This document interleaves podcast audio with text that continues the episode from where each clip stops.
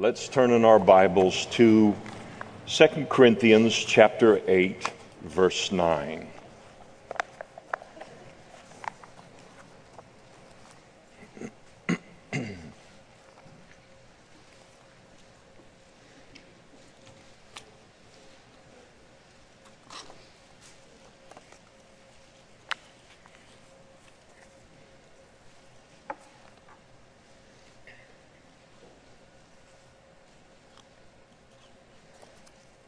There's a slight delay here as I have my stopwatch, which is a relief to some of you.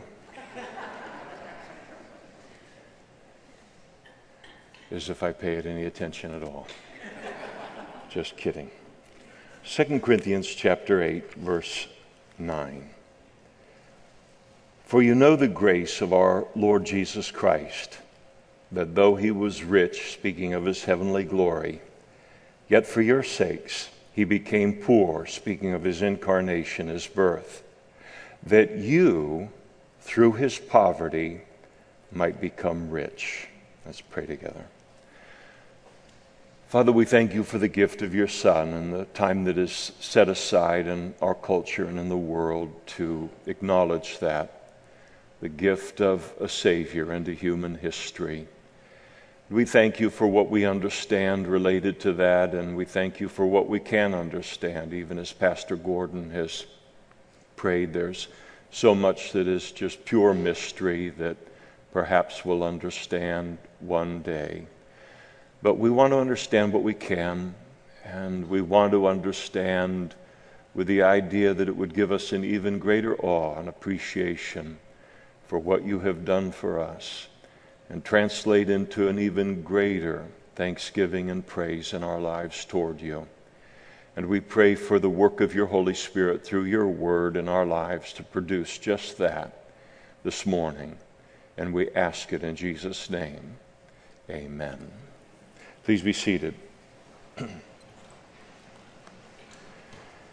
The word magnificent is a word that is uh, rarely used within our culture and uh, probably because there is so uh, little within our culture that and in the world as a whole that can be uh, truly described as magnificent. The word magnificent means impressively beautiful, something that is so beautiful that it leaves an impression upon you.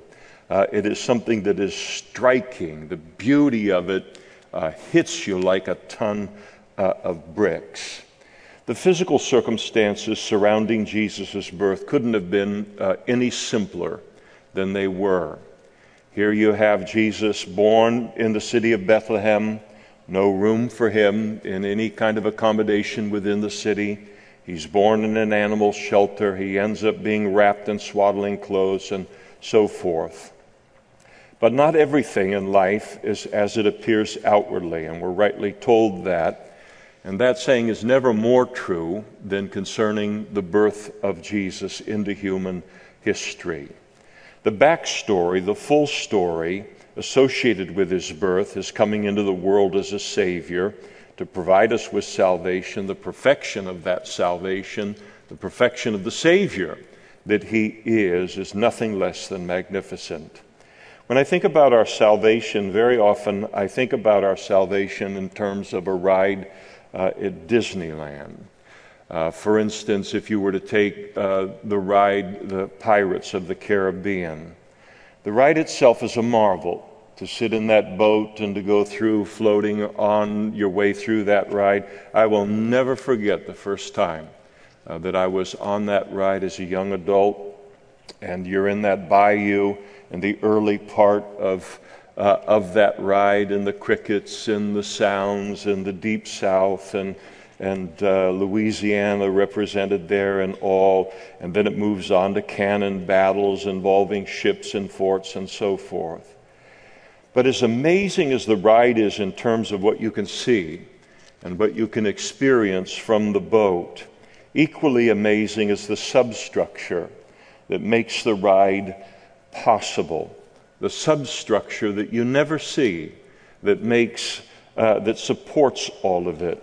The underground electrical system, uh, the water systems, the pumps, the miles and miles of cables, the computer networks, and so forth. There is a virtual city uh, that is its own marvel that lies underneath the ground uh, there at uh, Disneyland, and it's its own marvel of wisdom and design. And our salvation is just such a marvel that we were our sinners. We've been separated from the very thing that we've been created for, and that is a relationship with God uh, by our sin, and uh, destined as a result for a very, very righteous judgment. And then God, in His love, He sent us a Savior, Jesus, who came, as the old saying goes, to pay a debt He didn't owe because we owed a debt that we couldn't pay. And He did so uh, out of His death, burial, and His resurrection, and provides us with a salvation that is such a marvel it uh, overwhelms our past and our present and our, and our future. And that is enough. I mean, that is the ride. I mean, if we never dug down any deeper uh, into that salvation, it'd be enough to uh, produce within us praise and thanksgiving to offer up to God for a thousand lifetimes. But the substructure is its own marvel and its own cause for praise and worship to God. And the substructure of this salvation is the Old Testament. It is the foundation for the New Testament and its fulfillment and, uh, on the basis of Jesus in his birth, in his life, in his death, and in his resurrection.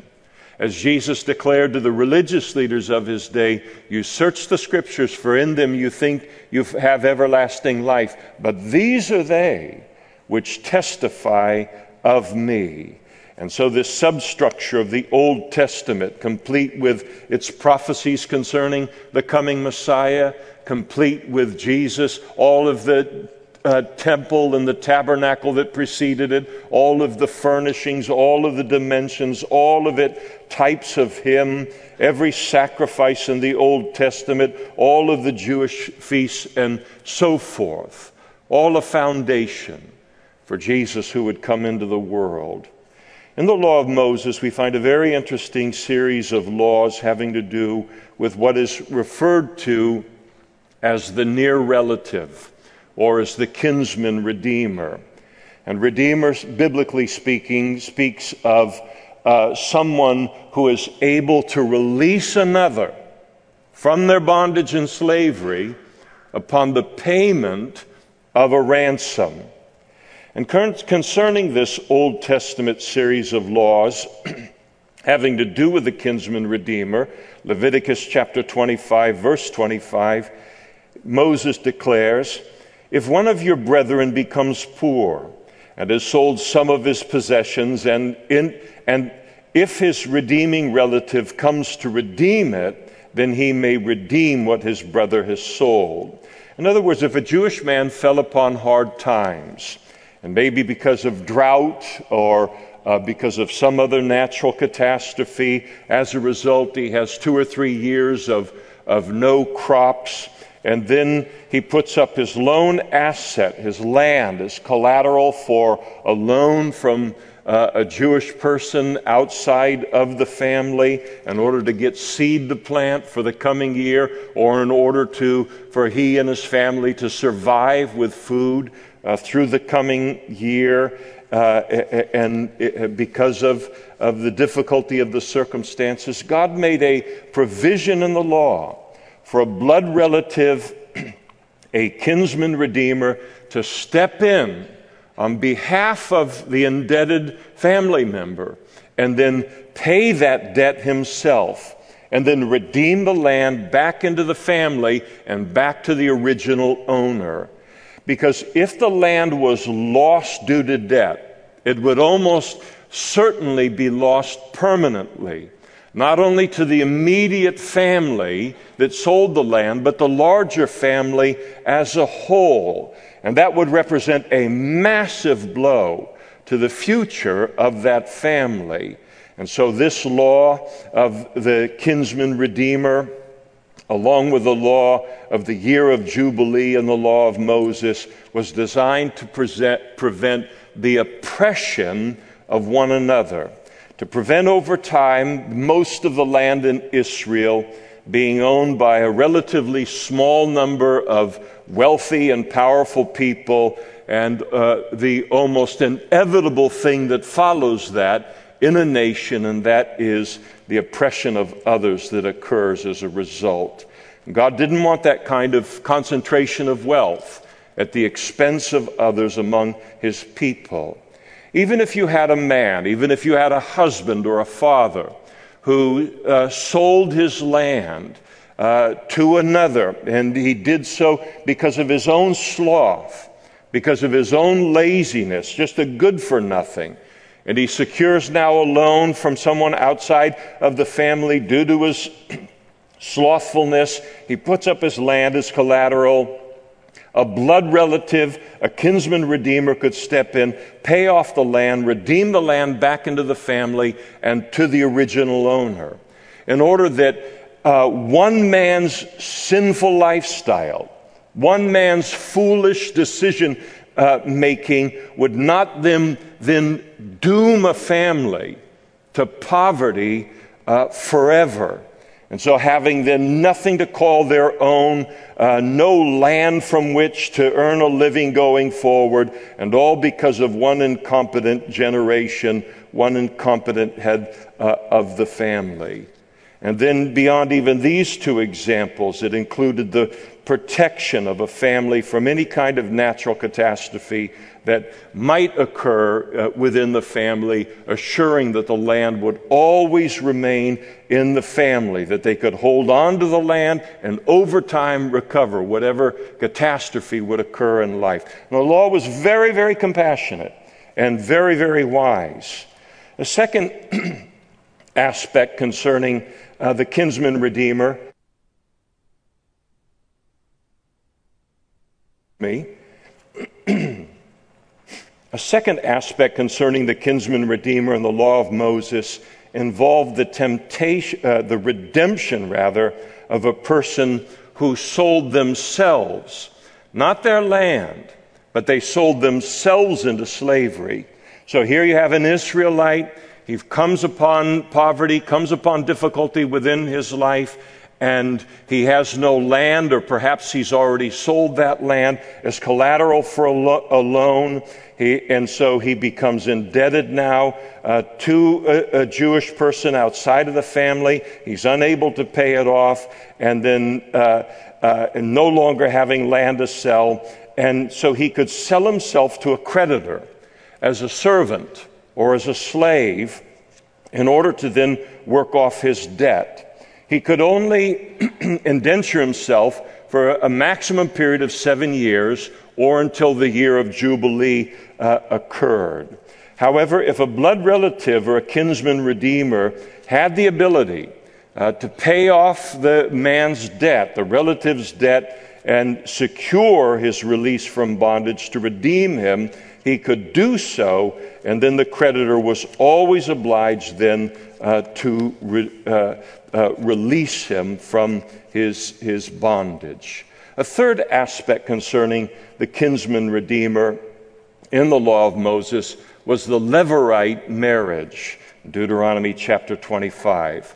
If a Jewish man married a, uh, a, a, a wife and then he died for some reason before they had children, uh, she was left uh, not only now a widow but childless. The widow was never to be forced outside of the family and uh, in order to remarry outside the family.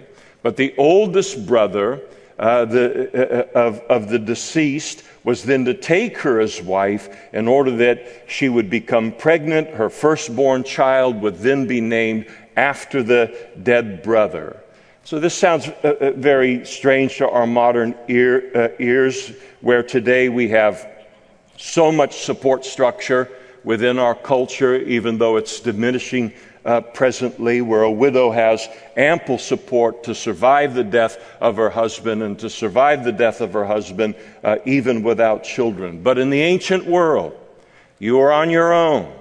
In the ancient world, your family was your social security. And so, without a husband and without a son uh, to care for her in her old age, it almost guaranteed that she would die in poverty.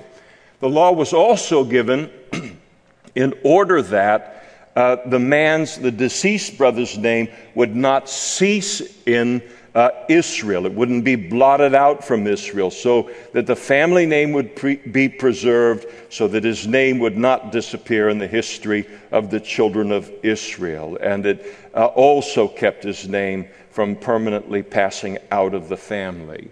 And so, if the older brother, who was to take her as wife now and raise up a son to the deceased brother, if he uh, refused his responsibility to his deceased brother in this way, and he was free to do it.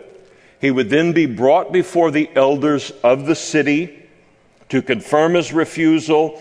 Uh, this would have been considered an, an, uh, an insult uh, to the widow, and so she would remove a sandal from his foot, spit on the ground before him, and uh, spitting in the ancient world was as much an insult as it is uh, in the modern world. And so the idea was that he had publicly insulted her in refusing to take her as wife, and she was then given uh, the final public insult in the matter. And so the situation was left not with a stigma left upon her, but the stigma left upon uh, the man uh, himself for his refusal. He could refuse, but there were serious consequences for doing so.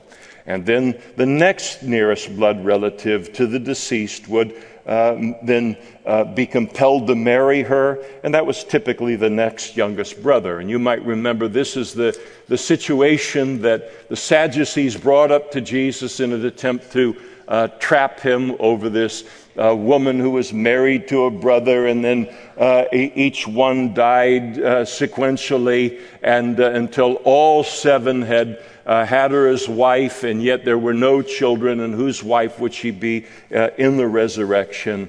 And this is the passage that they're referring to. And so the four requirements of the kinsman redeemer in the Old Testament was first, he needed to be related by blood to the one that he came to redeem. Second, he had to be free himself. Uh, if he were not free, he wouldn't be able to free another. And third, he had to have the price of redemption. And then fourth, he had to be willing to pay the price of redemption. We find all of this wonderfully on display uh, in the Old Testament book of Ruth, where you have a man by the name of Elimelech and his wife Naomi who leave uh, Judah. They leave the city of Bethlehem, which was their home. There's a great famine in Judah at that time. And so they uh, have uh, presumably and surely, uh, in order to try and survive the fam- famine, they uh, sold their land uh, in order to get some money to survive. Uh, the famine outlives what they could live on with the selling of their land to another, and so they were forced to leave Judah and then uh, go out into, emigrate into Moab, which is modern day Jordan, to find food. And so here they are, uh, mere survival on their minds in terms of this uh, famine. They left and went into Moab with their adult sons Mahlon and Chilion. There'll be a test related to the names involved at the end of this sermon. Their stay in Moab was lengthy enough 10 years that Elimelech uh, Naomi's husband, he died first. But then so did uh, uh, uh, uh and Chilion. Each of them died, uh, but not until after they had married Moabite women, a woman, women by the name of Orpah and Ruth. And ultimately, as both sons died in the land of Moab, they left their wives not only as widows, but uh, childless. And one day, Naomi got news that the famine had ended in Judah. There was bread. God blessed them with food once again. And all of this takes place during the time of the judges. No doubt that drought uh, and that famine had occurred as a result of God's judgment upon them and the whole cycle of, of the book of Judges. And so she decides, Naomi does, that she's going to return home. She encourages both of her daughters in law that they need to go back to their families, remain in Moab, go back to the homes of your mothers. And then she pronounced a blessing upon them that they would each remarry and, uh, and enjoy a life of peace. Uh, Orpah uh, heeded the encouragement to return home, and uh, she did that. However, Ruth insisted upon uh, accompanying Naomi to Bethlehem. And she committed to make, making Naomi's people, the Jewish people, uh, her people as well, uh, though a Moabite. Well, they go back to the land of Judah, and, uh, and if you didn't work, you didn't eat in those days. And uh, so that meant you had to work, and so it was the time of the grain harvest. Ruth went out to glean uh, the fields of a very wealthy man by the name of Boaz, who was related to uh, uh Naomi and thus a near kinsman of uh, Ruth. Well, to make a long and very wonderful story short, Boaz takes note of Ruth, of Ruth because of her character and because she was a part of the family by virtue of being married to her deceased husband. He made sure that she gleaned in his fields. She made sure that the gleaners uh, left uh, uh, uh an extraordinary amount of grain on the ground for her to be able to uh, glean afterwards as they followed the, the harvesters in the harvest. And at the conclusion of the harvest, Naomi instructed Ruth concerning how to make uh, known to Boaz uh, as her near kin- kinsman that she should uh, be taken under his wing. That is, she should be married by Boaz, produce a son, so that the deceased husband's name would not be lost in Israel. And when Ruth does that, Boaz informed her that he would be delighted to take that position in her life, but that he was not the nearest kinsman. He was not the closest blood relative to, to Ruth or her deceased husband. There was one other individual uh, who was a closer uh, uh, relative, and uh, thus the right to marry Ruth, redeem the land that Elimelech and Naomi had sold before leaving uh, from Moab, it belonged to him.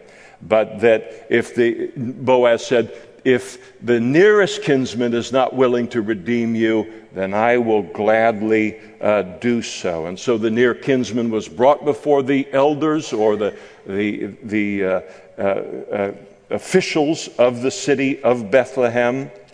And uh, Boaz was in attendance as well. Boaz informed the near kinsman that this is the situation. They've come back from Moab. Elimelech's land is able to be uh, redeemed back into the family. And uh, he had the first right to do that. And he jumped at the chance to do so. And at that point, uh, Boaz, very careful, uh, a clever man, he then introduced the complication that it wasn't just about redeeming the land, but it also meant that this near kinsman would need to marry Ruth and raise up a child uh, to continue the name of her deceased uh, husband. Well, he wanted the land. He was, but he's not interested in marrying her at all. He's not interested in the second requirement of the kinsman redeemer. And so he said, I'm out. It'll mess up my inheritance. It'll mess up my uh, existing family. And uh, so he tells Boaz, You can uh, take the land and redeem it, and you can marry her. And Boaz quickly agreed to it. And so the first kinsman, he failed to qualify as Ruth's kinsman redeemer because while he possessed the wealth to redeem her and to redeem the land, uh, he was unwilling to do so. And in contrast, Boaz was both able to do so and willing to do so. And so he became kins, uh, Ruth's kinsman redeemer. Interestingly, not only did Boaz then marry Ruth, and they lived happily ever after, after, by the way, but they then gave birth to a son named Obed, who then gave birth to a son by the name of Jesse, who then gave birth to a son by the name of David, who would become the king uh, of Israel and whose bloodline Jesus himself would be born into the world through. And as a result of this, forever and ever, Jesus' name uh, is linked with this law of the kinsman redeemer. And none of it is at all by accident, because while the book of Ruth constitutes this wonderful illustration of the law of the kinsman redeemer, Jesus constitutes its fulfillment. And, and uh, as we're uh, uh, in, in the fulfillment uh, of it. Like everything else in the Old Testament, we find this law of the kinsman redeemer fulfilled in Jesus, in his birth, in his incarnation as the Savior of the world. Number one, a kinsman redeemer had to be a near kinsman, had to be related uh, uh, by blood to the one he came to redeem. So, again, in the book of Ruth, Boaz was able to redeem the land uh, sold by the deceased family uh, of, of Ruth because he was a, a blood relative. In the same way, Jesus was able to redeem not only a plot of land somewhere on the face of, uh, of the Middle East and in, in the land of Israel, but the entire world that Adam and Eve had sold into slavery and sold to the devil in the Garden of Eden, and he did so by becoming a blood relative of man through his incarnation, through his birth into the world uh, in, in human flesh. Sometimes people wonder why it was necessary for Jesus to be born into the world. Why was it necessary for his incarnation to take place? Why did he have to cut, take on human flesh in order to provide salvation for mankind? Why didn't he come in a flaming chariot from the heavens? Why didn't some gigantic intergalactic spaceship come down to the earth and deliver Jesus into Uh, into human history? Or why didn't he come into the world through some other dramatic means? And more specifically, why was it necessary for Jesus to come into the world to take on human flesh in order to provide salvation for mankind? And one of the answers is in order to be related by blood to those he came to redeem and as required by the law of the kinsman redeemer. And the apostle Paul put it this way in Galatians chapter 4 verse 3. He said, "Even so we uh, when we were children were in bondage under the elements of the world. But when the fullness of time had come, God sent his son, born of a woman, born under the law, to redeem those who were under the law that we might receive the adoption as sons. Another reason is Jesus came as he came in order to die. Hebrews chapter 2, verse 9. But we see Jesus, who was made a little lower than the angels, that is, in his incarnation, for the suffering of death crowned with glory and honor, that he, by the grace of God, might taste death for everyone. And so Jesus took on human flesh in order to experience death for the very purpose of dying. Uh, he, uh, and, and to, in order to die for our sins. If he was fully God and he was not fully man, not only could he not have died for our sins, he couldn't have died at all. He needed to become a man as well in order to do so. And so our salvation required his incarnation. Paul writes of this again in Colossians chapter 1 verse 21. and you, who were once alienated and enemies in your mind by wicked works, yet now he has reconciled in the body of his flesh through death to present you holy and blameless and irreproachable in his sight.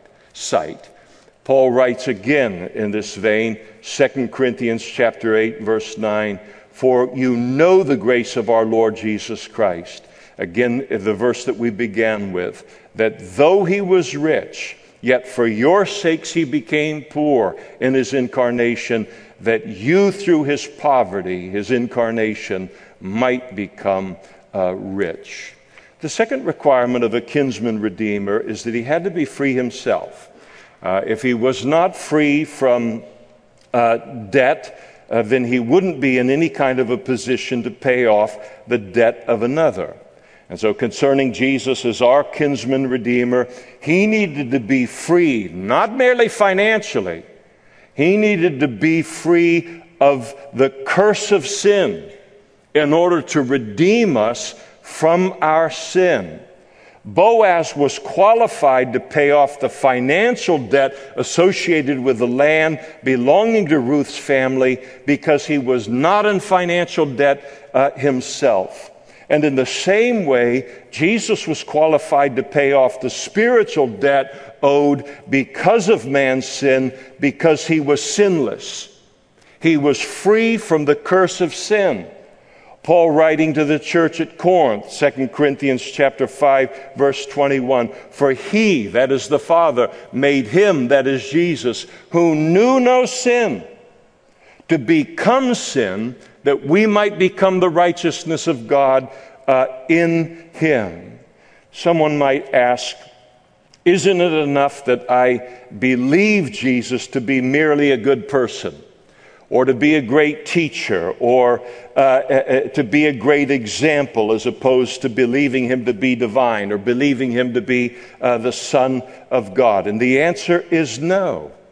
Because if that's all he was, then our sin problem would remain unresolved. Because one who is merely a good person or a good teacher or a good example isn't qualified to provide mankind with the forgiveness of sins. It's because Jesus is divine that he is also sinless.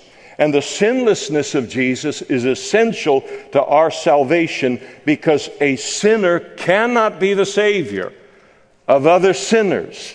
He would need a Savior himself.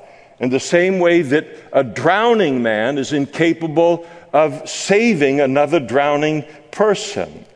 It was his sinlessness that uniquely qualified Jesus to be the perfect sacrifice for the forgiveness of our sins.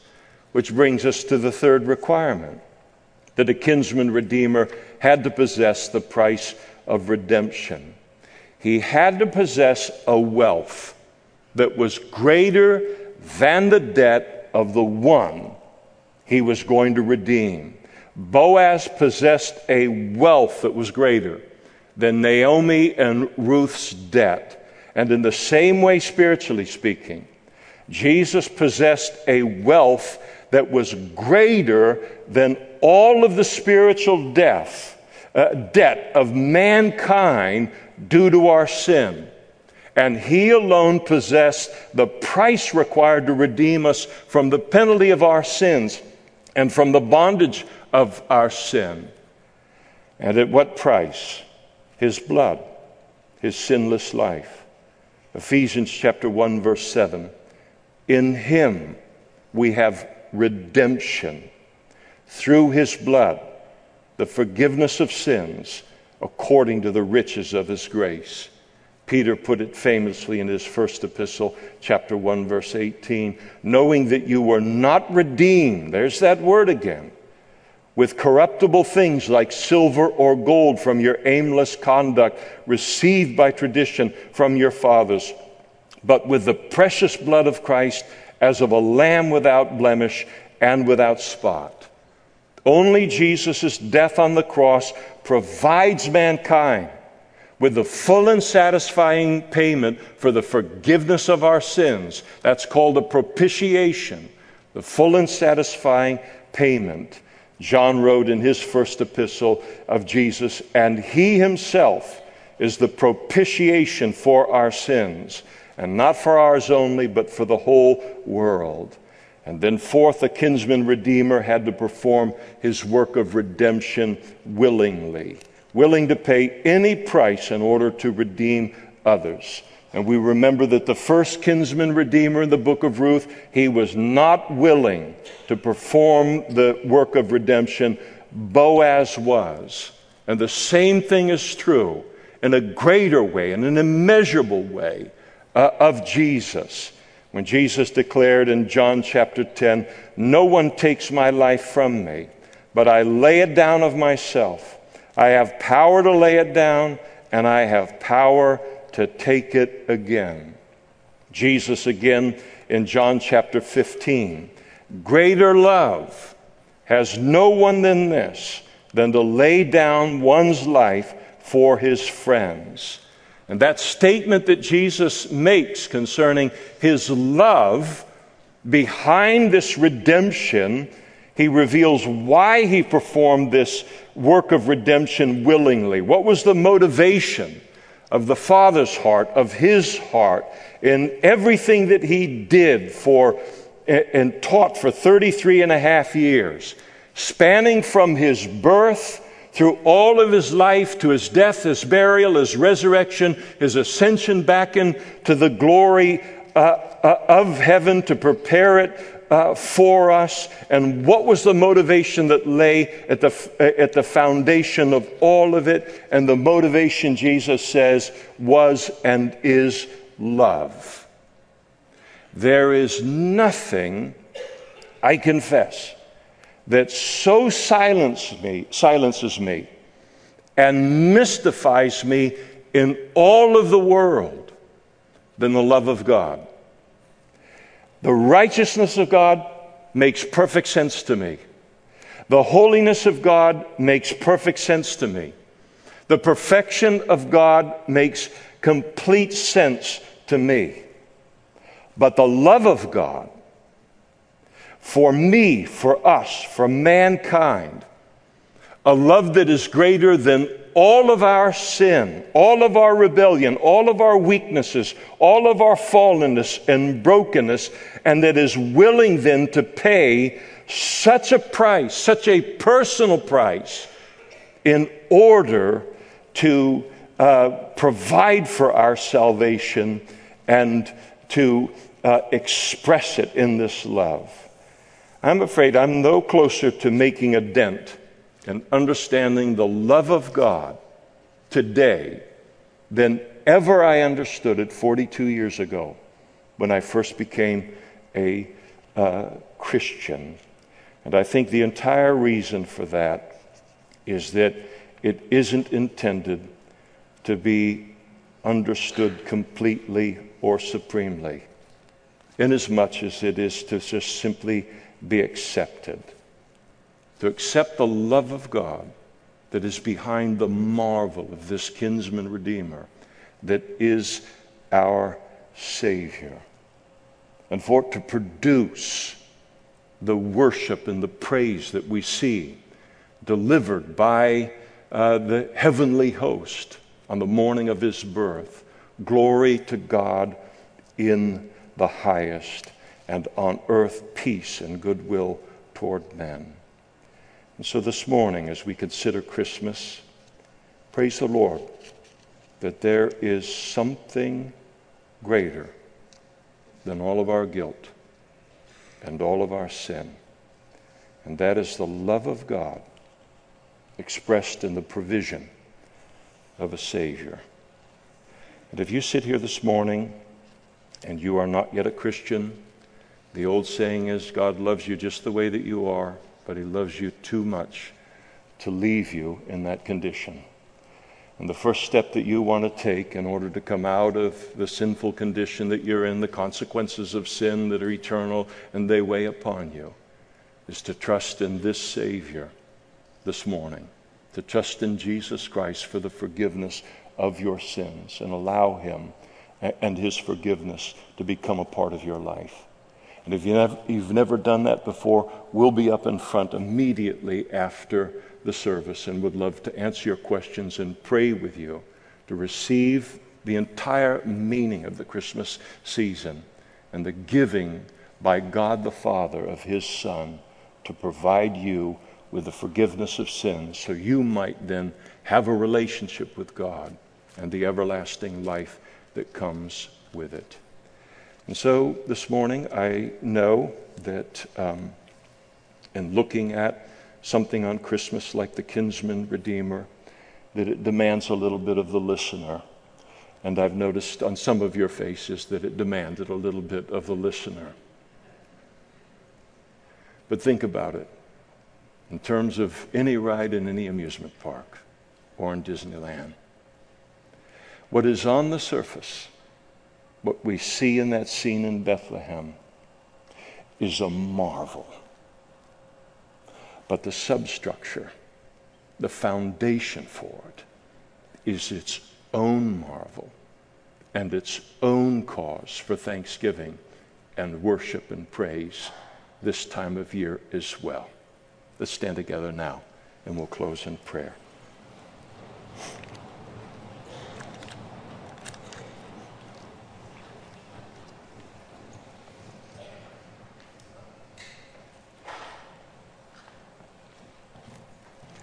Father, we thank you this morning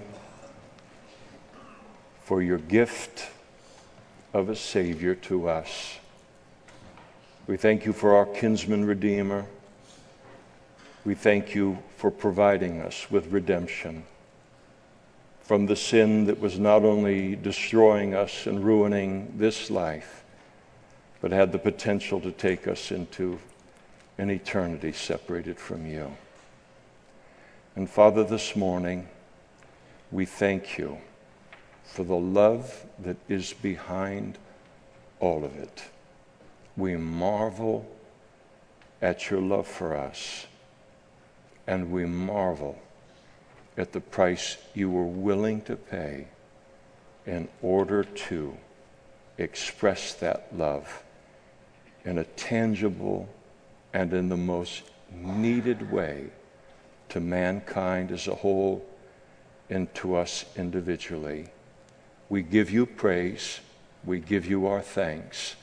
We say glory to you in the highest for all that this Christmas season represents at its foundation, what it really rese- represents, not in terms of what cultures make it into, but in terms of how it is viewed from your throne.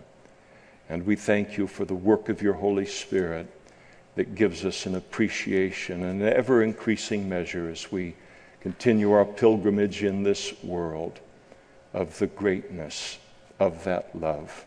It leaves us humbled, it leaves us in awe, and it leaves us grateful. Thank you, Father. And we thank you in Jesus' name. Amen.